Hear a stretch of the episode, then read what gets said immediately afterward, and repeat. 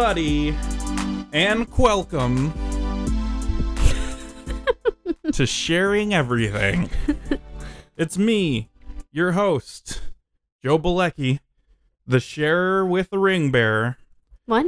because I am married We didn't have a ring to, bearer. to my other host, Katie Balecki, who is my wife.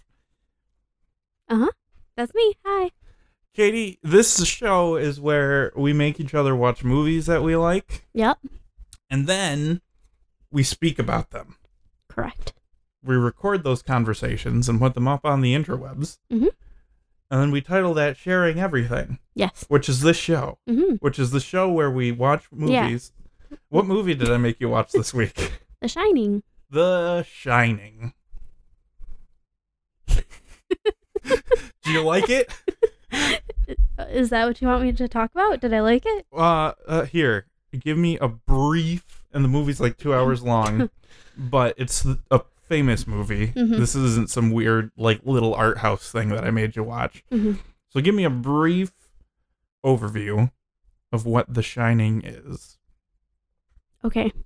Uh, The Shining is a movie wherein a family consisting of Jack Nicholson and Shelley Duvall and their kid, uh, Danny. Danny, they uh move into this hotel for the winter because Jack Nicholson takes a job as being like the caretaker of the hotel while it's shut down um for the winter because it's really remote and it's hard to get out there and blah blah blah.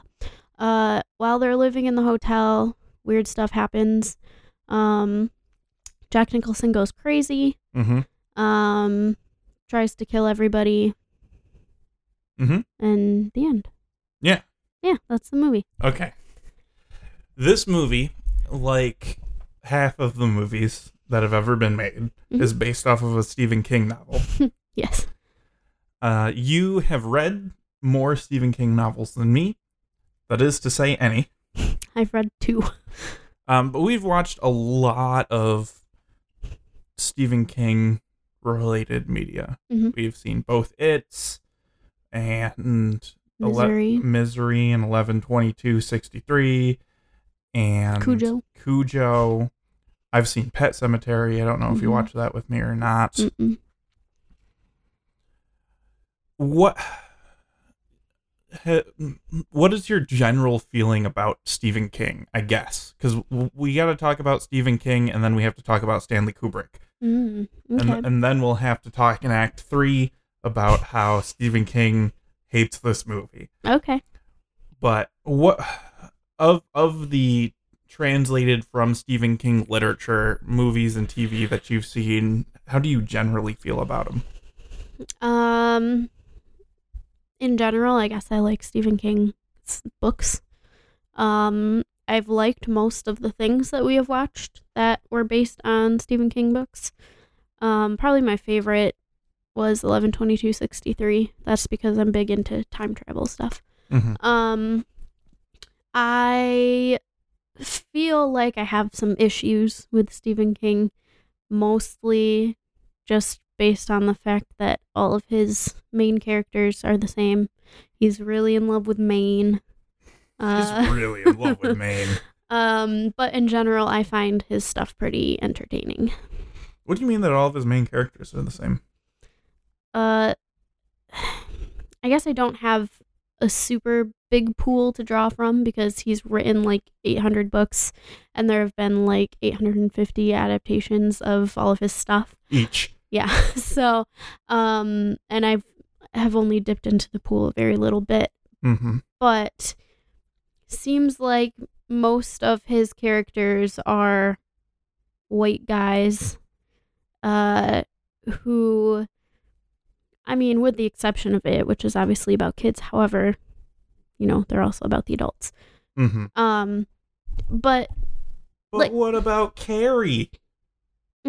But what about oh I forgot about Cujo? Carrie Cujo's a dog I think he's a male yeah, but I don't, I don't re- actually remember the character's name, but it was about a mother and a son. Yeah, I don't remember either. Um, It's hard to explain. I didn't know that we were going to be talking about Stephen King, so I Oh, wasn't. mean, It's based off a Stephen King novel. I I know, but I thought we were going to be talking like dissecting the movie based on the documentary we watched. We, we can So do that too. Wasn't prepared. I want to to real quick though ask you as a woman. Yeah. I I oftentimes do hear the complaint that like white guy writers just like yeah, all his characters are white men or like all his protagonists are white men. hmm Would you like to see more male writers writing from a female perspective? Um. because I feel like that would be not well accepted because you'd have to be perfect. I don't think you'd have to be perfect to please everybody and for everybody to say, now this is what I'm talking about. You'd have to be perfect. But, like, just, you know, try.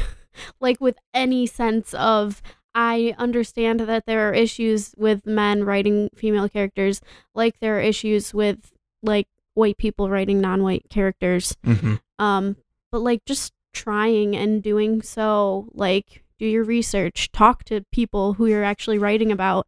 Don't focus on what her boobs look like first thing in the morning when she wakes up. Yeah. You know, like the the problem is that people so often try to make their character a man or try to make their character a woman before they try to make their character a person. Sure. And so I would like to see male writers writing people and having some Having some of those people just so happen to be a girl. kind of like just Yeah. have them be a person.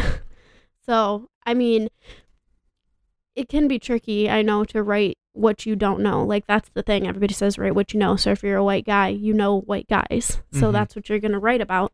Um, but I think there's definitely room for progress to be made in that area because again i've only read two of his books and i've only seen so many of his movies Mm-hmm. but the characters the main characters are very similar Mm-hmm. um like sort of solitary guys Mm-hmm. introspective guys either like writers or professors or Mhm. whatever so like there's only yes everybody is different and everybody has their own facets and whatever but there's only so many things you can do when your character is a solitary white guy who's a writer and thinks he's really smart Yeah. I mean, I guess he's just writing himself into the story. yeah right? i guess But, but I feel like a lot of people do that. yeah definitely And, and Stephen King has such a prolific output and writes in primarily the horror genre. Mhm. I mean, you can say that his his stories are really well written and could be considered literary, but I mean, he writes in the horror genre. He's found in the horror section of the bookstore. Mhm. I mean, at some point, it's more about the story than the characters. yes which also makes me say why not change it up a little bit then this is true. I also feel like within the writing community, and I know this is a movie podcast, yeah but I also feel like within the writing community, there's a lot of complaints about how many white men are getting published, yeah at least in relation to, everyone else yeah, everybody else. Mm-hmm. Because I don't think people are saying, stop publishing these r- white men. definitely not Definitely not, because, like, nobody reads books anyway, so who cares? but, but, it seems to me, as a, a white male writer, that writing from these other perspectives, whether or not I do a good job, is going to be met with that sort of cultural backlash of like, so you published the white guy with the story about the gay chick, but you didn't publish the gay chick story about a gay chick? Like, Yeah. why would you not do So, like, why, why, why should I? I yeah, I think that's more a problem with the publishing industry than with the writing community. Yeah, but the writing community is, and this can be extrapolated to movies too. I Yeah. think the the community of creators does their backlash as a reaction to what the gatekeepers decide to let through the gates. Mhm. So, I don't know. Uh, I got kind of off the rails. What do you think of The Shining? do you like it? Um, so this is one of those movies that you were just shocked I'd never seen before. Yeah. Um, I to be fair, I had only seen it like a year and a half Yeah. ago for Yeah. the first time. But to be fair as well, you've seen a lot of those sort of like 1001 movies Yeah. to see before you die just because your dad has like made you watch them. when I was a kid, we Yeah. watched a lot of weird movies. Um, but so I liked The Shining. Um, I didn't know anything about it. I also know absolutely nothing about Stanley, Ku- Stanley Kubrick, so I don't know how much I'm going Mhm. to be able to contribute to that part of the conversation. Um, I thought it was interesting. It was, we've kind of talked about it before. Um, the difference between suspense and dread, Mm-hmm. and this sort of felt like dread to me. Yeah, the, this is the kind of horror that I like. Yeah. generally. So I like I really like the kind of stories where everything starts off normal and then like like kind of without you even realizing it, things just start going a little bit wacky. Mm-hmm. And then you're like, "Oh, this is this is weird now." And then Mhm. you're kind of just in it and you're like, "All right, we have to see what happens." Yeah, which you could say on a micro level, that's kind of what the story is. It's a story about being married to Mhm. a, a person who uh, becomes abusive, hmm and you don't even really notice it at first. It's just like, man, he's been cranky a lot lately, and then suddenly, oh, he's not cranky. Yeah. Uh, which which is interesting, and and yeah, like imagine if this movie had been made in in 2017 or 2018. There wouldn't have been three or four axe chops before he broke through the door, Yeah. and Shelley Duvall wouldn't have known he was coming.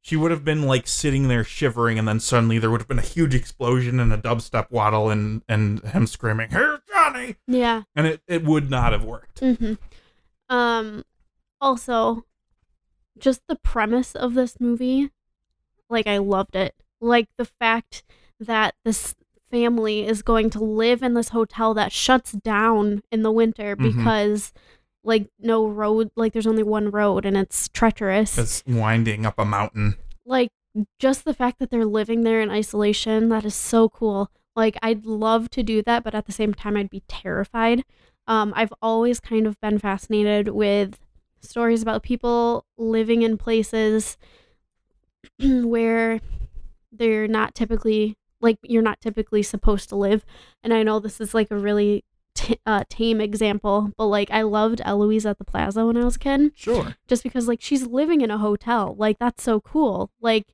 um It's- sweet like Suite Life yeah of Zack and it's it's like a temporary thing but you've made it your permanent thing mm-hmm. um and so i just thought that the idea of living in a hotel for you know like 3 or 4 months completely alone like fending for yourself like that would just seem so cool but i think it would also be terrifying Well, when you divorce me, I'll let you know how it feels. Don't appreciate that okay and then also i did not mention in my brief summary so when he goes to to interview about living in the or taking the ta caretaker job for this mm-hmm. hotel for the winter they talk about how another caretaker who had done the same thing in the past like murdered his entire family at yeah, the they hotel foreshadowed the heck out of it, i know and like which makes the ending really. see so you kind of you know what's coming Yeah.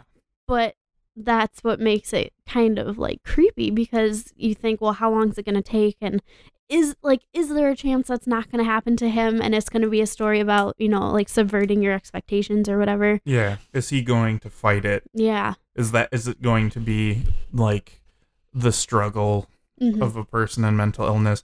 It's also The Shining. The concept of The Shining is essentially the rich white person version of a cabin in the woods story. Hmm. Because there's no phones. Mhm. There's the CB radio with the cops. Nobody can get there. Nobody can hear you scream. You can't leave. Yeah. It's a cabin in the woods. yeah so i liked it i didn't i didn't specifically know what it was about before we started watching it and i feel like that's kind of hard to do nowadays at least to watch a movie that you literally don't know anything about all i knew was that it was based on a stephen king novel and that's it Mm-hmm. didn't know anything and that it had jack nicholson in it and i knew the here's johnny thing Mm-hmm. that's it i didn't Yeah. know the premise and so I, th- I really enjoyed coming into this movie that i already had a feeling i would like based on what little i knew about it Mm-hmm. like and just letting myself uh find out what the movie is about by watching it Yes. Now, and and then the, the fun part about The Shining for me the first time I watched it was while I was watching it, I realized all of the things, all of the other media that I've consumed that have referenced The Shining. Oh yeah. Oh yeah, there's the episode of Bob's Burgers, Episode of Psych. episode of Psych. Mm-hmm. Uh, there was a Treehouse of Horror episode of The Simpsons where they had Mm. the shinning, Mm. and and Willie plays the Scatman Crothers character, and he says, "You got the shinning, Bart." and Bart goes, "Don't you mean the Shining?" And he says, "Shh, boy, do you want to get sued?" I realized I made groundskeeper Willie a pirate and not a Scotsman. mm-hmm. We're gonna gloss over that. Okay. But now we should we should talk about Stanley Kubrick because w- also for this episode we didn't only watch The Shining, but we watched Room 237, Yeah. which is the documentary that has eight different film critics talking about The Shining Mm-hmm. and their own interpretations of it And theories. and, and theories and, and work that they've done with The Shining. They've made maps of the hotel and written essays and done research. And so I feel like they didn't do a great job of necessarily introducing someone to Stanley Kubrick who didn't know him. Mhm. And I've seen a handful of his bigger movies. I've seen Full Metal Jacket and 2001 A Space Odyssey and Eyes Wide Shut and Clockwork Orange. Uh, that's probably all that I've knowingly seen of him. But Kubrick is known to. He's pretty famous for being hard on his actors Mm. or downright mean, which has has led to a lot of different uh, rumors and things like that. Like one of the rumors that I'm pretty sure isn't true is that he only allowed Jack Nicholson to eat like cheese sandwiches during the filming so that he would just kind of be Cranky. cranky the whole Mhm. time. And like Shelley Duvall had a really bad flu during filming and he still made her do his customary like 96 takes Mm-hmm. and was just like screaming at her and she's crying. There's some behind the scenes footage where he's like screaming at her and she's got like snot coming down her Ugh. face and she's sobbing and you can tell she's so tired and just wants to go home Mm-hmm. and it's late and all of that. He's also known for being very meticulous. The 96 takes aren't just because he's an asshole who likes wasting film, it's because he knows exactly what he wants the film to look like. Exactly. And if you don't do it exactly right, we're going to do it again. Mm-hmm. Uh, and this goes for the crew as well, I would assume. If the lighting doesn't look right, we're going to do the shot. If your camera move didn't look right, doing another take. Mm-hmm. If you said the line a little bit weird, we're doing another take. And because of that, there are certain things in this film that are mentioned early on in room 237 that make people wonder is this symbolism? Mm. So, with room 237, you and I haven't watched a whole lot of film criticism together. We Mhm. don't wa- we don't curl up on the couch and watch every frame of painting or the Royal Ocean Film Society YouTube videos or anything like that. Nope. Not something we do. Nope. Not not something I think you're interested in is Nope. looking at films from an academic point of view, Not particularly. which is totally fine. Uh you don't have to want to do that. Um so what did you think about that film? Uh, I liked most of it. Mm-hmm. Um, I felt like a couple of the theories or whatever that the people were talking about uh, felt less. I don't know if I want to say valid because everybody can be entitled to their opinions. Some of the things just seemed kind of off the wall to me, and I was like, eh. Such as Well, the fact that it was that somebody said it was a symbolism of like killing Native Americans or something, um, or what was the other one? Uh, Hitler. yeah, ver- various holocausts. Yeah, it- it's I don't know. And what was the thing about the cans in the background? Okay, so Okay, but I also want to talk about the one that I really like, so don't let me forget. okay, I think I know which one it is because it's like the other big one. I don't know. It's, it's the one that's super off the wall. And if you have forgotten it, we're gonna I'm Okay. gonna remind you. The thing with the cans was it was baking soda, yeah. cans of baking soda, and the brand had the face of a Native American as the logo. hmm And in one of the shots, Scatman Crothers is, is like looking at the family, and all of the cans are turned exactly the same way so that you can't see anything except for one can, which is facing the camera, hmm like label out like it's an advertisement, Yeah. and like it's looking at Scatman Crothers, so it's like looking at the family too. And then it appears again, and like the name of the brand translated from whatever Native American language it is translates to peace pipe or something Mhm. like that. And then there's lots of photos on the wall of Native Americans Yeah. uh, things like that. So there's lots of Native American symbolism. There's a lot of Native American art in the architecture of the hotel. hmm But that makes sense for Colorado or wherever it is, right? Yeah. That's kind of just makes sense. So I don't know if I would read too much into that. I don't know. Anyway, uh, what was the one you wanted? The big one. That it was Stanley Kubrick admitting to faking. Oh, how did I forget about that? landing. Oh my god, What was the one you wanted to talk about? that one made We'll- me so angry. We'll get back to that one. Was what was the one you wanted to talk it's about? not really so much a theory, but I just liked the lady who did the map. Oh, and the um, impossible window. Yeah, I loved that part. I loved it so much. So for some reason, maps fascinate me and like diagrams Oh, and really? stuff. Yeah. Um, there's this book uh, that I see every time we go to Schuler's, and it's in like the literary criticism section, and it's just like maps and diagrams of like famous book settings, like so like Oh. Hogwarts and all of these other like made up countries and stuff that are in all of these books. It's Mm. just like maps and diagrams, so it shows you based on the text what it would look like. Mhm. I just think that's really cool. Um, but I loved the impossible window thing. Yeah. Yeah, that's just so weird. Like it had like it was on purpose. Like he did that because he if he's so meticulous, he wouldn't have let it pass him by that oh yeah, there's no way for there to be a window here that you see outside. Yeah. So that that ties into two things that I've been experiencing lately. Lately I've been been reading a lot about and watching a lot of documentaries about the Dadaists and the Surrealists hmm who do a lot of things sort of automatically or at least early surrealism art. There's a lot of like autonomous writing and art and and like frottage and stuff like that where, where you would like rub uh like charcoal on paper that was laid over like bark Mm. and then you would like connect lines and stuff and make little creatures out of that Hmm. um and then we also watched the room a lot lately Yeah. We've we've seen it twice, plus the disaster artist. Yeah.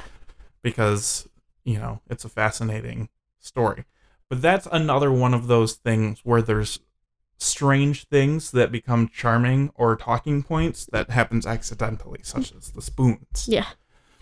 Which, so you point at Tommy Wiseau and it's just like, oh, he was too lazy to take the stock footage out of the picture frames that they bought at Meijer that day, right? This is really interesting because when you were talking about Stanley Kubrick, I wanted to bring up Tommy Wiseau as like another version of that. Anyway, Yeah. continue. Yeah. So so anyway, you look at Tommy Wiseau and you're like, oh man, those spoons are in there. It's an accident. hmm But you look at Stanley Kubrick and you say, oh man, the type or the the typewriter changes colors hmm from one act to the next, And then you don't. that that means something. Yeah, exactly. You know, and that that's what makes art so frustrating. hmm is because there there's an element of separating artist from art that you can't do at a certain point. So you can separate his intent. He he could have come out and said this movie's totally about the Holocaust.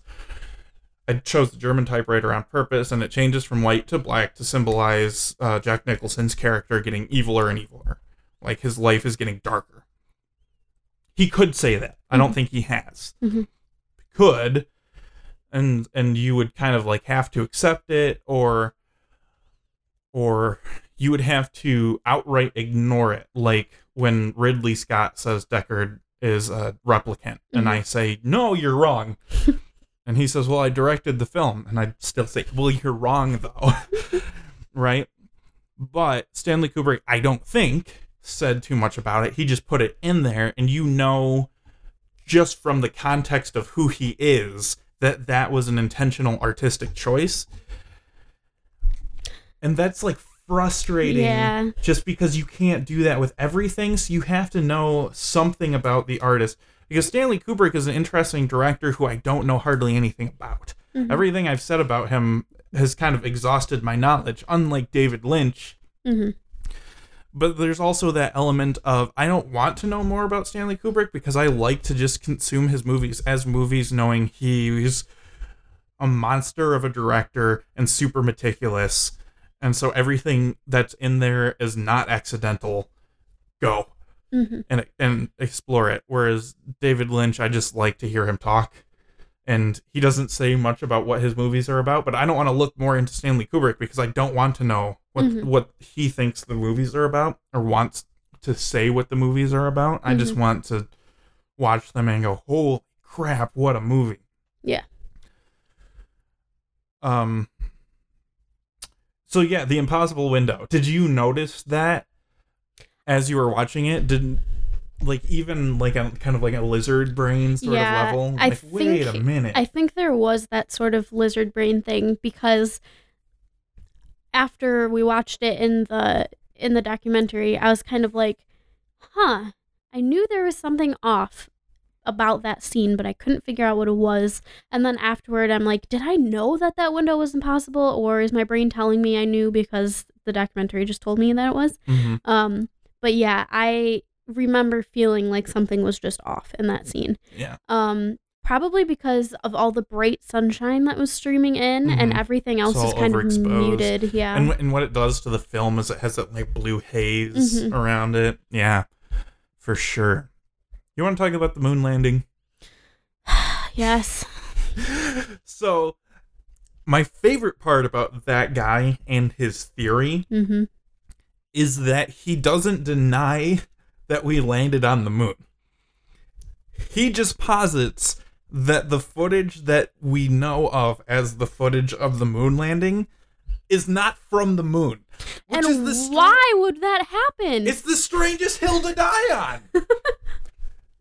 it's- what is the purpose of that? It's the like the Okay. if if he if he were talking about politics, we would make fun of him for being such a centrist, right? Like he's he, like of moon landing conspiracy theorists, he's the guy of like here's Jane and here's Jill. Jill voted for Hillary Clinton and Jane voted for Donald Trump. They know politics isn't everything, so they're still friends, right? Mhm. yeah. So, okay, here's the thing. We went to the moon. The pictures are not fake.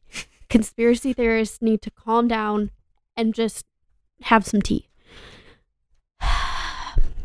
So, I think that that dude is a lunatic. I think that that theory is ridiculous and I th- I really I was getting angry and I don't know why. I'm pretty sure I said shut up when he was talking. You did. And that's strange to me because you're not a huge like space travel person. No, You every know? time you say you want to go to Mars, I say no. No, I'm I'm I'm saying like even in terms of being excited about the science of Oh, it. I don't you, really care. You don't like NASA on Facebook. You're No. not you're not, you know, getting lady boners to Elon Musk Ugh. doing Falcon Heavy launches. But here's the thing I totally believe in aliens. Oh.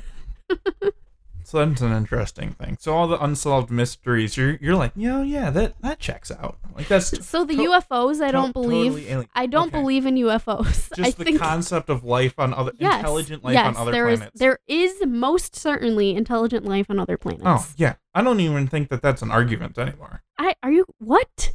People always talk about how no, that's not true. It's all there's no little green men. Like of course, there's not any little green W- men. Weird evangelical Christians, yes, but you don't talk to those people anyway about anything. You just the the universe is too goddamn big. Exactly. not to be any It is so alien. narcissistic of us to think that we are the only ones here in this huge, enormous, vast, infinite universe. Word. There's absolutely no way we are alone. Zero percent chance. So why are you so mad at the guy who just thinks that the moon landing footage is fake? Okay. First of all, why would what is the point of faking footage of something that most certainly 100% happened? What is the purpose of that? He's probably going to say there were aliens there and the government doesn't want people to know about aliens. Shut up. No. Sorry. Uh look, at, look at the waveform. I just want you to look at the waveform. This is where it is normally. Uh-huh, I'm talking very excitedly. I'm sorry. It's going into the red. These red I'm things are sorry. lighting up. I'll calm down. I just think it's ridiculous. Like, okay, the government is known to spend money on stupid things, but why Yeah. would they spend money on that? That's so dumb. Can I can, can I mansplain some devil's advocacy? Stop. No. Okay, I'll lean back. People who say things like that are just trying to make they they want to make themselves feel smart like they figured something out. He analyzed all this footage that's supposedly from the moon landing and I say supposedly because it totally is. I'm not making any sense anymore. it was from the real moon landing, okay?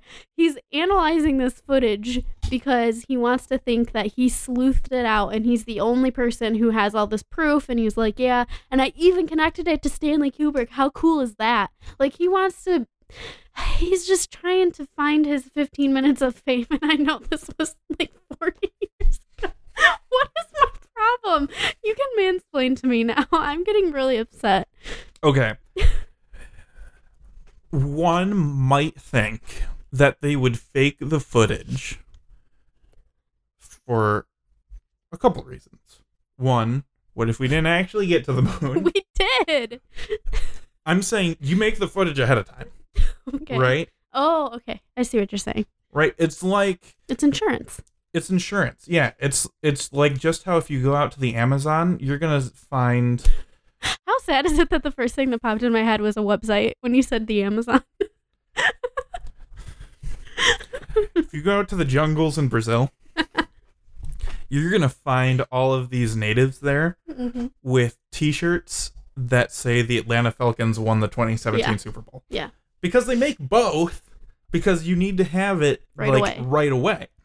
Similarly, you might fake some of that footage in case we didn't get to the moon. What if we got to the moon late? What if the camera broke when we got up there? What if that's not how radio waves work and like we couldn't get the broadcast down to earth with video or some re- some something, right? What if Neil Armstrong said the N word when he got up there? God. You know. What if there were aliens up there? Like, who knows? What you know? What if he just starts reading the Communist Manifesto when he gets to the moon? Then they edit that part out. But it was a news news broadcast in air quotes. Oh, quotes. now you're doing air quotes. Hold on, hold on. Do you think those pictures are fake? no, uh, absolutely not, Okay, thank you. absolutely not. I'm not saying I don't think that there is fake footage out there in a vault somewhere that they made just in case. Because to- of course, in in it's the, the height of the Cold War, we got to get to the moon. We're spending all this money out there. They already put a man orbiting around the Earth before us. We have to beat the Russians somehow. We're getting to the moon first. Okay, can I can I can I just break in with a little tangent here? Sure, and then we should probably talk about The Shining. Okay. How funny would it be if the Americans and the Russians made it to the moon at the same time? They both just landed on the moon. just hanging out up there. I picture him like breaking out like a cheese plate. American comrades, we brought cheese plate. And they Is brought that- that little monkey too. It's very good cheese plate. We brought monkey. His name is Sergey. He's good. He's good monkey. Sergey, bring him cheese plate. Oh my And god. they're like, how the hell did you figure out how to breathe on the moon without helmets? it's no problem. It's no problem. We have a guy in Moscow. He figure it out. How did he figure it out? That's it's supposed to be about. It's no problem. Oh it's no problem. I'm crying. What is wrong with me? It's no problem. Ah, We we figure out how to breathe. No no worries. Chernobyl is it. Like, I don't even know if Chernobyl was before or after. It doesn't matter. Anyway, Everything in Russia happens in the fourth dimension. Like Russia has will and and and and is happening simultaneously. Russia is the past, present, and future. all right. All hail Vladimir Putin, No, stop. our our true president. Stop. All right. Do you want to talk about this movie? Yeah. Did you, did you like The Shining? I already said yes. What what I want is I want to watch more Stanley Kubrick movies with you. Maybe not necessarily for for the show, Mm-hmm. but I feel like Kubrick has a very distinct style, and it's hard to pinpoint for me. Aside from like deliberateness, like every uh, his movies just feel crafted, and and even and that doesn't necessarily mean that I feel like they're superior movies, because there's movies like The Florida Project, which will probably win an Oscar or something, that essentially, I don't think the main woman was stunt casted, but she was like an Instagram model or something. And like American Honey, which I thought was a great movie, was just like, here's a bunch of bummy kids that I found on spring break. And like handheld camera stuff, like there's going to be inconsistencies or flourishes or whatever based on who's holding the camera or whatever. So I'm not I'm not here saying that I feel like because something is deliberate it makes it better, Mm-hmm. But there is just something about his movies that feels so incredibly right.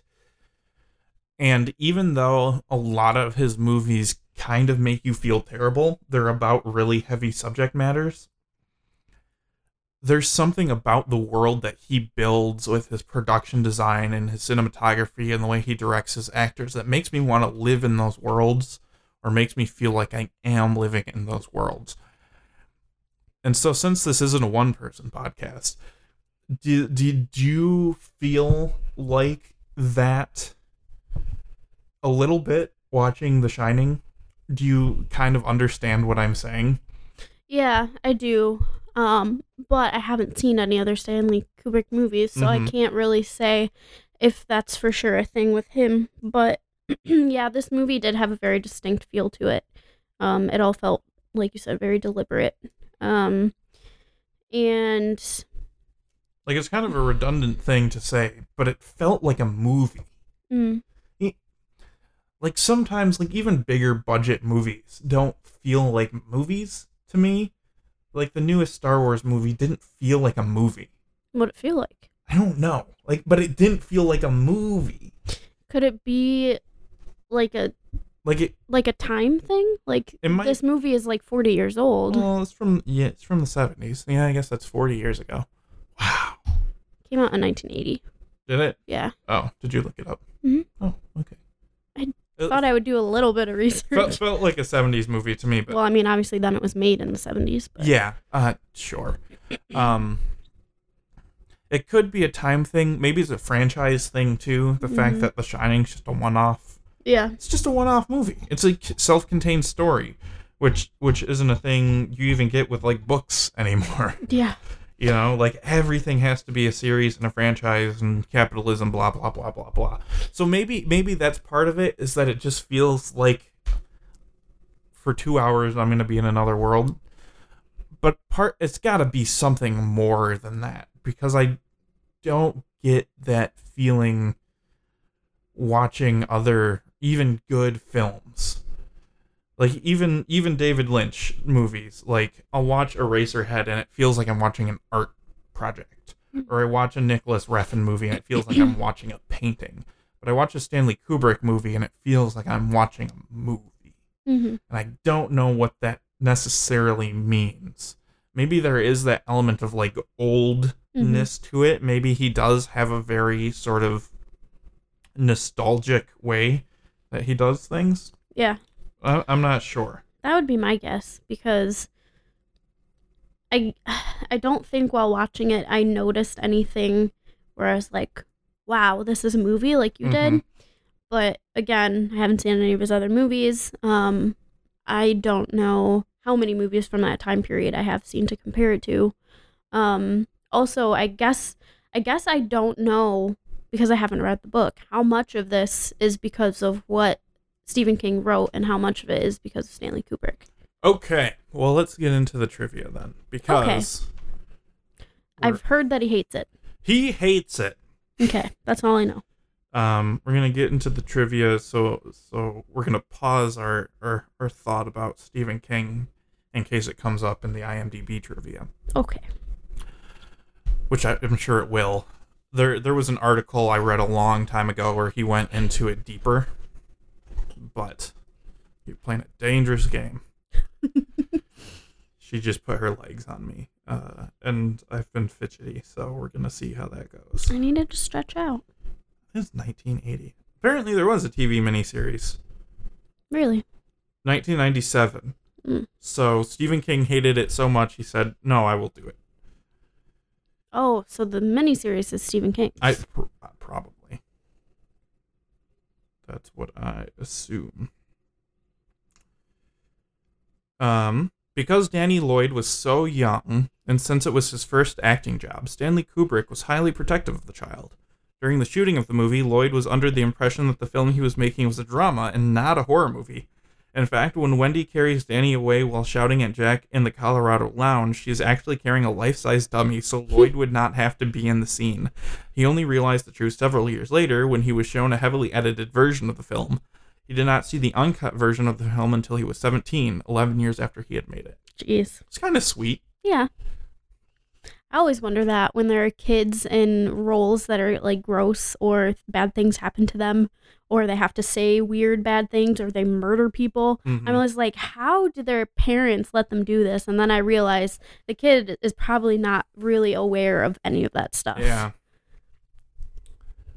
Um. According to Shelley Duvall, the infamous "Here's Johnny" scene took place or took three days to film and and the use of sixty doors Oh my god. to get Jack Nicholson in the right educated mood. Oh, this is when we said he only he was only fed cheese sandwiches for two weeks, which he hates. Ugh. I don't know if that's real, but I almost want to believe it. hmm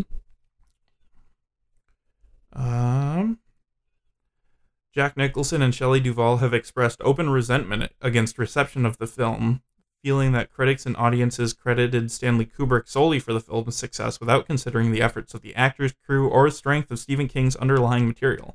Nicholson and Duvall have said that the film was one of the hardest of their careers. In fact, Nicholson considers Duvall's performance the most difficult role he's ever seen an actress take on. Duvall also considers her performance the hardest of her life. I mean, compared to Popeye, I'm sure that's true. Um, the throwing of the tennis ball inside was Jack's idea. The script only said Jack is not working. Mm. Uh, Shelley Duvall suffered from nervous exhaustion throughout filming, including physical illness and hair loss. I wonder if I have nervous exhaustion. Maybe. um, let's see. There were so many changes to the script during shooting that Jack Nicholson claimed he stopped reading it. He would read only the new pages that were given to him that day. Eh, I don't blame him. Uh, apparently, the idea of Danny to move his finger as Tony was talking uh, was the actor's choice. Oh. So, as meticulous as, as Kubrick is, it does sound like he isn't quite the dictator. Yeah. He might be hard to work with, but he doesn't sound like Mm-hmm. super dictator. Uh, Stanley Kubrick, known for his compulsiveness and numerous retakes, got the difficult shot of blood pouring from the elevators in only three takes. It would be remarkable if it were, weren't for the fact that the shot took nine days to set up. Jeez. Every time the doors opened and the blood poured out, Kubrick would say, It doesn't look like blood. In the end, the shot took approximately a year to get right. oh my god. That's ridiculous. Um, Stephen King was quite disappointed in the final film. While admitting that Stanley Kubrick's visuals were stunning, he said that was surface and not substance. He often described the film as a fancy car without an engine. Mm. One of the things I remember Stephen King saying was that in the book, uh, the Jack Nicholson character has a more steady or noticeable descent into madness. Like he starts out as a nice father. hmm I think the whole like he hit him one, he hit Danny once when he was drunk Yeah. thing wasn't in the book maybe, Mm. and said that Jack Nicholson kind of starts out as a madman and ends up as a madman, and that's I think a symptom of casting Jack Nicholson Yeah. because he's a madman. Despite Stanley Kubrick's fierce de- demands on everyone, Jack Nicholson admitted to having a good working relationship with him. It was with Shelley Duvall that he was a completely different director. He allegedly picked on her more than anyone else, as seen in the documentaries Making the Shining and Stanley Kubrick A Life in Pictures. He would really lose his temper with her, even going so far as to say that she was wasting the time of everyone on set. She later reflected that he was probably pushing her to her limits to get the best out of her, and that she wouldn't trade the experience for anything, but it was not something she ever wished to repeat. Maybe he's just sexist. She's the only woman in the movie. She is the only. Well, besides the pediatrician or whoever Yeah. that was. Aside from, geez, what is wrong with me? I don't know. Um, Vivian Kubrick reveals that Shelley Duvall received no sympathy at all from anyone on the set. Oh my god. This was apparently Stanley Kubrick's tactic in making her feel utterly hopeless. This is most evident in the documentary when he tells Vivian, Don't sympathize with Shelley. Kubrick then goes on to tell Duvall it doesn't help you. Mm. Um, one of Stanley Kubrick's favorite films was Eraserhead, directed by David Lynch. Kubrick cited the film as a creative influence during the making of this movie and screened it to put the cast and crew in the mood he wanted to achieve for the film. Hmm. Did you catch that? Did you, or did you get that? Did, does this feel like a very Eraserhead type of film to you? I don't think so. No. No. I feel like this movie is not quite as bonkers as Eraserhead is. Mm-hmm. Definitely not so abstract. Mm-hmm. Um, the snowy maze near the conclusion of the movie consisted of 900 tons of salt and crushed styrofoam. Wow. Um, do do do do do do do do do do do do do do. Stephen King did not know that murder spelled backwards was red rum until he actually typed it. He loved the various connotations of the word. Red rum was a favorite race, famous racehorse in the 70s. Hmm. And also the rapper Esham in the 90s was a popular acid rapper and he would he would say red rum all the time. He'd be like, "We're sipping on red rum," Hmm. because murder. Yeah. Um. There's a great deal of con- what? Wondering if the mic picked up your stomach rumbling. Oh, maybe, maybe was pretty loud. It, it was. We're getting hungry. We're getting to we're getting to the end here. yeah. All right. Trying to go get some Steak 'n Shake. All right. Um, man, there's a lot. I don't want to read all of these or even like try to pick one out. Sometimes there's no trivia and sometimes there's too much trivia. Mm-hmm. In the novel and the miniseries, Jack was a teacher at a prep school but lost his job after hitting a student. He managed to get a few stories published in local magazines. Okay. Uh, the most accurate model of the famous maze prop that Jack looks over in the lobby was made by Adam Savage. Savage. of MythBusters fame. he- Really? He, made the model maze. Um, Danny hid The Shining from Jack and Wendy in the book, so he doesn't tell anybody that he can shine. Did he tell anybody in the movie? I don't think he did. I don't know if he did either. Um, there's another thing I wanted to grab. I think isn't there on IMDb like awards? Yes, 3 Mhm. wins and seven nominations. It won.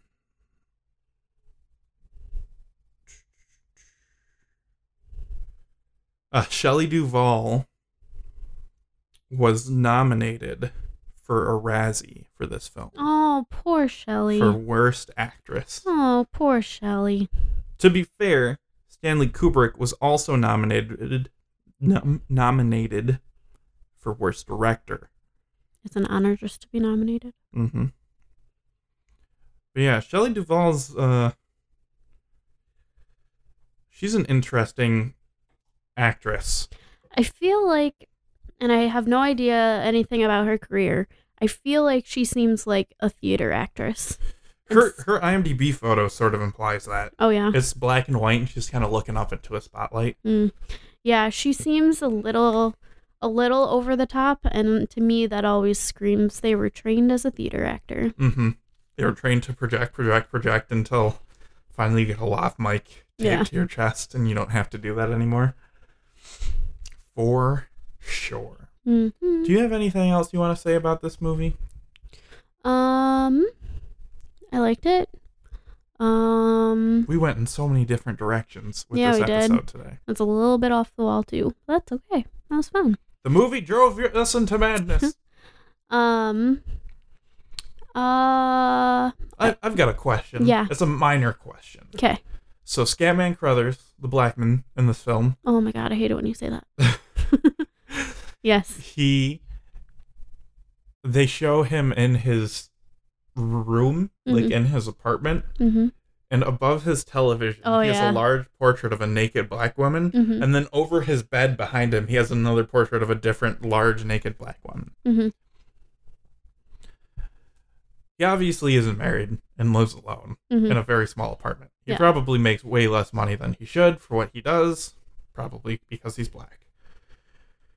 However, the idea of having a painting above a television, would you ever have us do that in our home? Because I feel like I would never, ever, ever look at the TV while it was on. I would always just stare at the painting. Yeah, I think that's weird. That's what bugged me the most. Not the fact that he had large naked women on his walls, but the fact that they were above the television. yeah, that's weird. Um, I've thought of something. What do you think of the ending, the last shot? Oh, we didn't even talk no, about we that. didn't. About what that means or anything. What does it mean? What does it mean? Tell me. What does it mean? So, what does it mean? Because if you're taking it literally, it calls into question the rules of the universe an awful lot. Mhm. right? Does that mean that Jack is a ghost? Does that mean that oh, there's a Key and Peele skit that heavily references The Shining as well, Hmm. that uses that as a punchline as well. Anyway, so does that mean that Danny and and and the wife are are ghosts too, and they're all and like all three of them are living through hell together? Or does Jack keep getting like reincarnated? That's what I keep thinking. That's what I thought is that he keeps murdering his family and then he comes back because he died at the end, right? It, it sure looks like he was a Jack Sickle. Yeah. Jack Sickle. Yeah, I Jack Sickleson. see. I think that's what happens, but then at the same time, how do the hotel staff, whoever, not know? Like, how often does he come back? Because the, Yeah. the butler man says, But, sir, you've never left. Yeah, and the you'd think somebody would have looked at that picture on the wall and said, "Hey, that's that's this dude." Or does the picture change to reflect the man every then- time that it happens? But then why would it say 1921? the picture changes? So, like, it's him in the photo every time, even if it's a different him. Oh, gotcha. That could be. So is it like the spirit of the original dude who possesses the man every time he goes in there? That could be. I think so. Uh, I think that makes the most sense to me. But it's also very open ended. It sure is. It's open to interpretation. Mhm. All art is subjective. You Yeah. can never say whether anything is good or bad.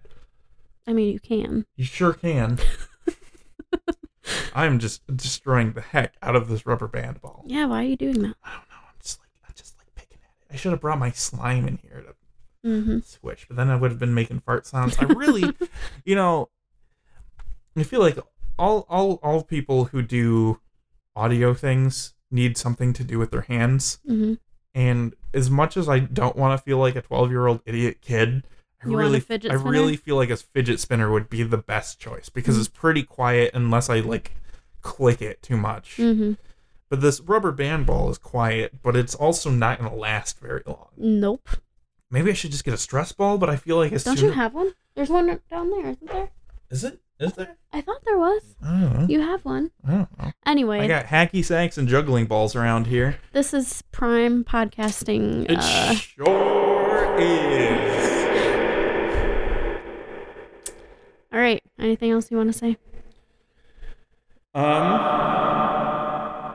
do we have any emails? No. We have no emails. well, you can email the show at sharingeverythingshow at gmail.com. Yeah, please do.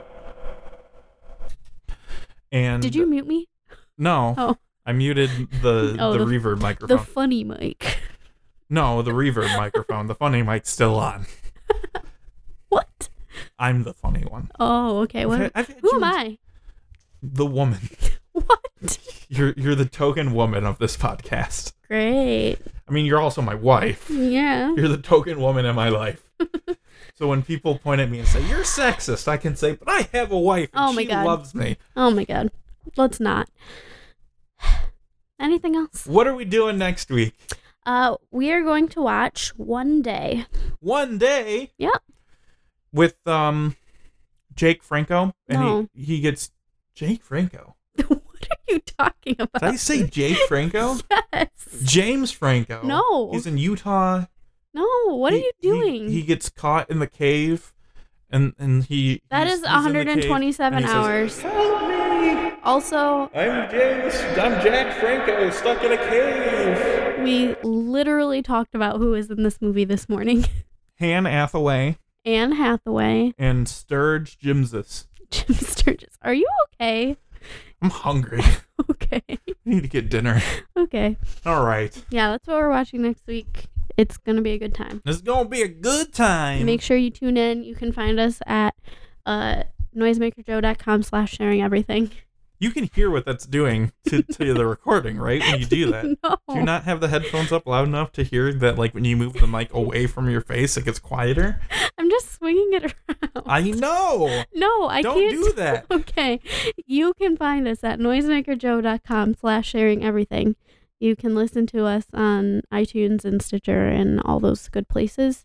You should email us, like we already said. I'm just being repetitive now.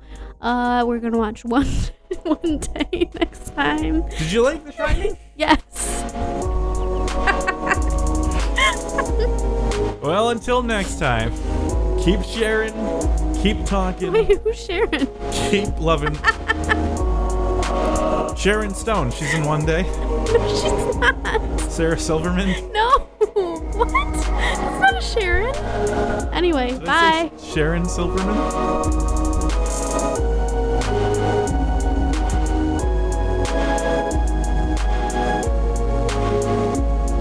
Bye now.